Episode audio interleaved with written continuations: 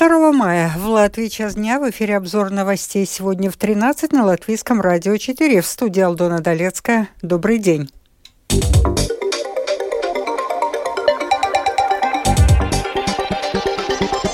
В этом выпуске Совет по электронным СМИ сможет ограничить доступ к домашним страницам, на которых нарушаются авторские права. Кибератаки на Латвию увеличиваются. В Украину вернулись 327 депортированных Российской Федерации детей.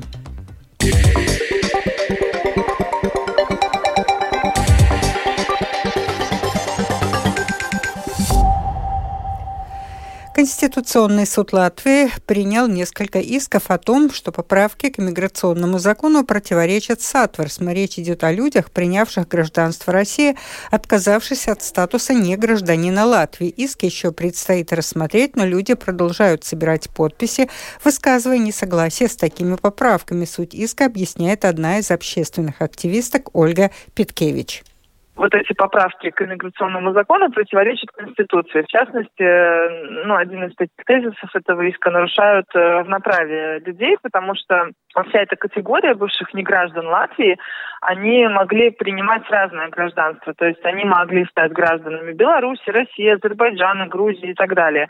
Но теперь только по отношению к тем, кто принял российское гражданство, определяются какие-то особенные требования, в то время как все остальные, их, например, ну, да, кто взял белорусское гражданство, они остаются при своем. То есть они по, по старой процедуре продлевают свой ВНЖ, не нужно доказывать ни язык, ни доходы, э, ни, ни постоянное пребывание. Совет по электронным СМИ сможет ограничить доступ к домашним страницам, на которых нарушаются авторские права. Таковы новые изменения в законе, рассказывает Скирман Табальчуты. Уровень использования пиратской продукции в Латвии один из самых высоких в Евросоюзе. Данные проведенного в Латвии исследования тоже не радуют. 20% опрошенных признали, что скачивают фильмы при помощи торрент-сайтов. 17% музыку, 10% электронные и аудиокниги. Таким образом, наносимый экономике урон составляет примерно 30 миллионов евро в год.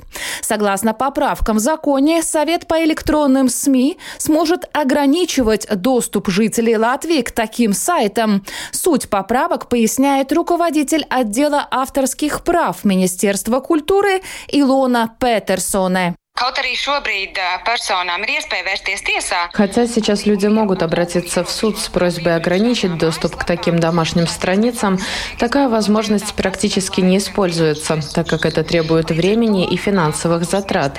Поэтому Министерство культуры в сотрудничестве с Национальным советом по электронным СМИ разработали изменения в законе, которые дают Совету право ограничить доступ к домашним страницам, на которых противоправно используют объекты авторского права. Важно то, что у Совета будет право ограничивать любое содержание – и фильмы, и музыку, а также электронные и аудиокниги.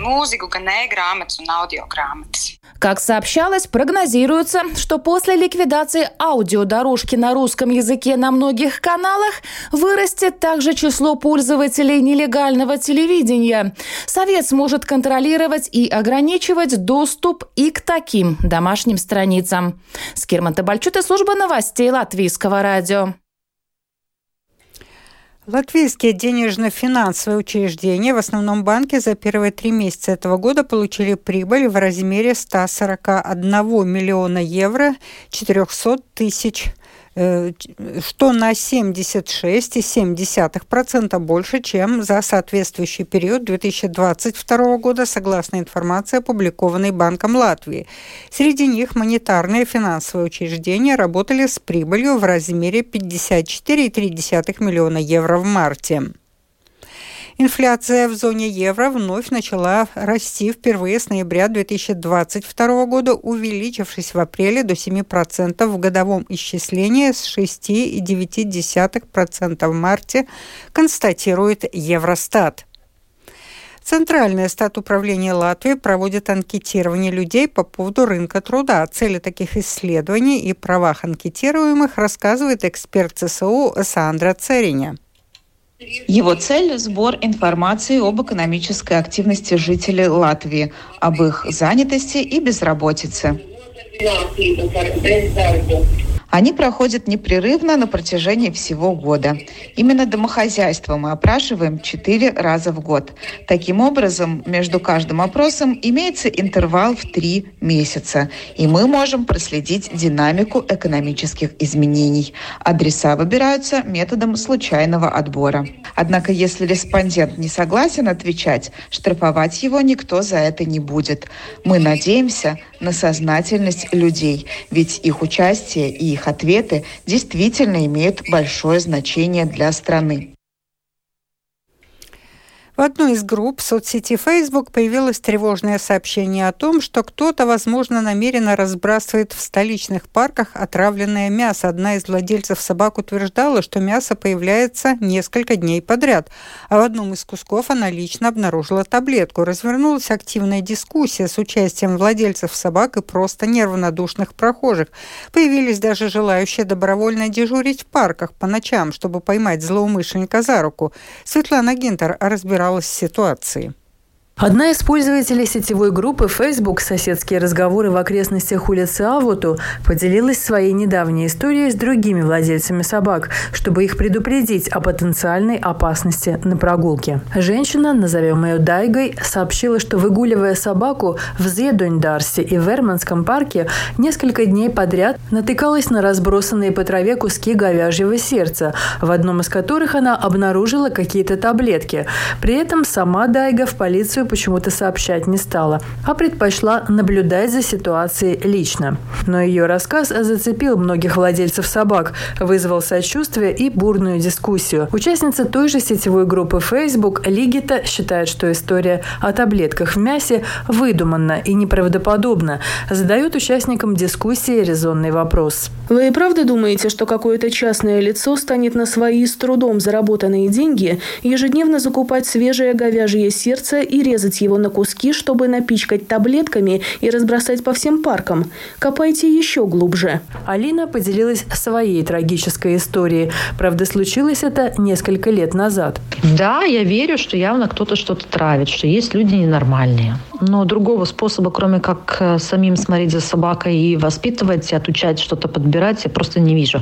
У нас до этого была собака, которую мы со щенячьего возраста научили ничего не брать у чужих из рук и ничего не подбирать с земли. Но однажды мы его оставили у родителей в Плявниках, нам надо было ну, передержать неделю. И там они гуляли по роще. Ну и через несколько дней, короче, собаке стало очень плохо. Его резко вздуло, вызвали ветеринара, и ветеринар констатировал а, полиорганную недостаточность, то есть отказ всех органов.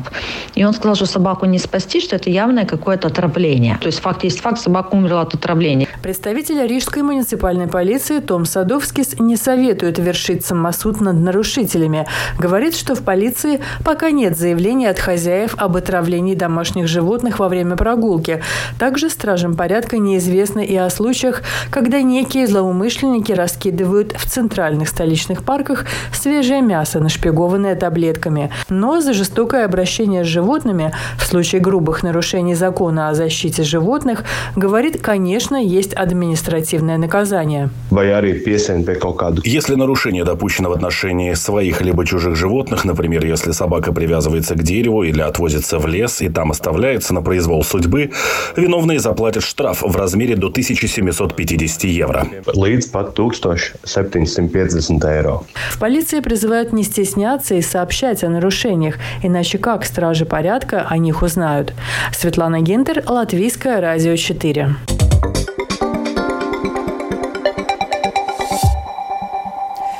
Продолжаем выпуск. Кибератаки на Латвию увеличиваются. Специалисты отмечают, что в прошлом году по количеству кибератак Латвия заняла второе место в ЕС и четвертое в мире.